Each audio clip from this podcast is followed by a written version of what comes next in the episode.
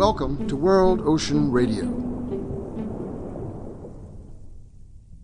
I'm Peter Neill, Director of the World Ocean Observatory. Ecology is defined as the study of the relationship between living organisms, including humans, and their physical environment. It seeks to understand the vital connections between plants and animals and the world around them. Ocean is defined as a continuous body of salt water that is contained in enormous basins on the Earth's surface. Equity is defined as the quality of being fair and impartial. The key elements of the sequence are relationship, continuity, and fairness. Thus, the sum of an equation of ecology to ocean to equity is the total of inclusion, connection, and justice. The ocean is important for everyone, states an international high level panel report on ocean equity. Quote, it produces oxygen and food, stores carbon and heat, offers space for economic activities and recreation, and continues to inspire and support culture and well being. It is a universal, unified common space that, unlike the land divided by territorial ambitions and disintegrated natural and political systems, provides democratic co equal services for all.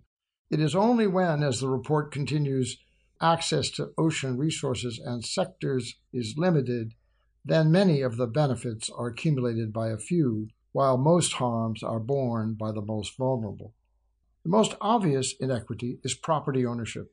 Over history, land at the confluence of rivers and ocean and along shore was first the purview of native peoples, soon thereafter displaced by colonization, port activities, and intensifying urban development. Today, port cities are the epicenters of manufacture, trade, finance, and associated population intensity. As trade increases, so does the pressure on original population and location, condensing the poor into ghettos and slums. Mumbai, India is one such example.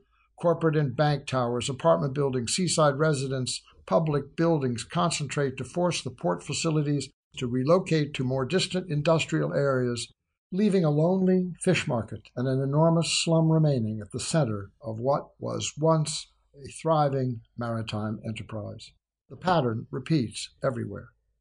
The ownership is exclusive and stratified, realized by income level, private and public utility, sometimes religion. Even the public parks reveal the divisions of caste, gentility here, workers there, and the poorest of the poor excluded completely to begging around the edges.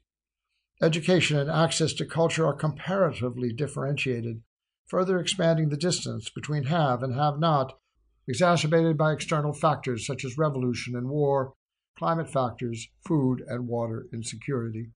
The FAO report continues the developed countries consume 70% of the world's energy, 75% of its metals, 85% of its wood, and 60% of its food. In the developing world, the people spend a higher proportion of their small incomes on food than their counterparts in the industrialized countries. Food supplies tend to be unpredictable and nutrition poor. Jobs are scarce. Investment in education, health, and sanitation is low. In some developing countries, per capita income is falling. Per capita food production fell during the 1980s in at least 58 countries.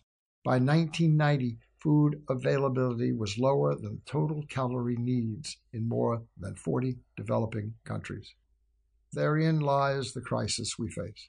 Consumption of natural resources, food supplies, sanitation, employment, the ocean contributes substantially to all of it, with the vulnerable losing exponentially more as oil and gas byproduct pollutes air and water.